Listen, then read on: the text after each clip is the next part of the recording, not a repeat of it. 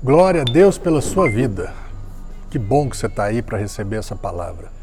Uma palavra de suma importância para a tua vida nessa terra e para toda a tua eternidade.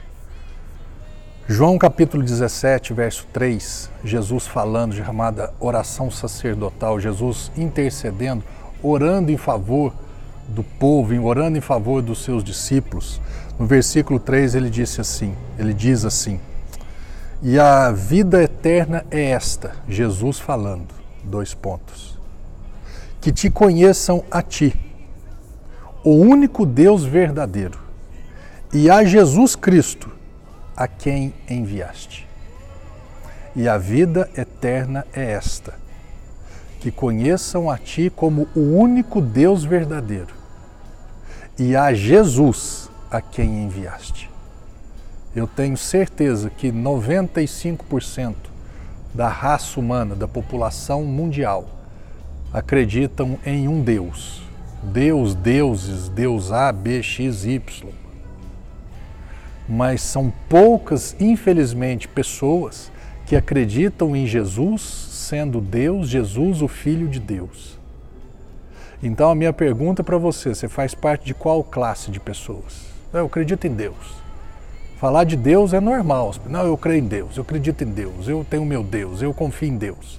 A questão é quando fala de Jesus, não, eu tenho a minha religião, mas ei, a tua religião, ela não inclui Jesus como filho de Deus? Porque se Jesus não estiver incluído na sua vida como filho de Deus, a eternidade não está incluída na sua vida. Ei, pastor, você pegou pesado agora, eu não. Jesus falando. A vida eterna, ela ela está baseada em, em, acreditar e confiar e crer que existe um único Deus, o Criador do céu e da terra, e que existe o Filho de Deus chamado Jesus Cristo que veio a essa terra para morrer e ressuscitar em favor do teu pecado, em favor da tua completa justificação diante de Deus. A minha pergunta para você é: você crê de qual forma?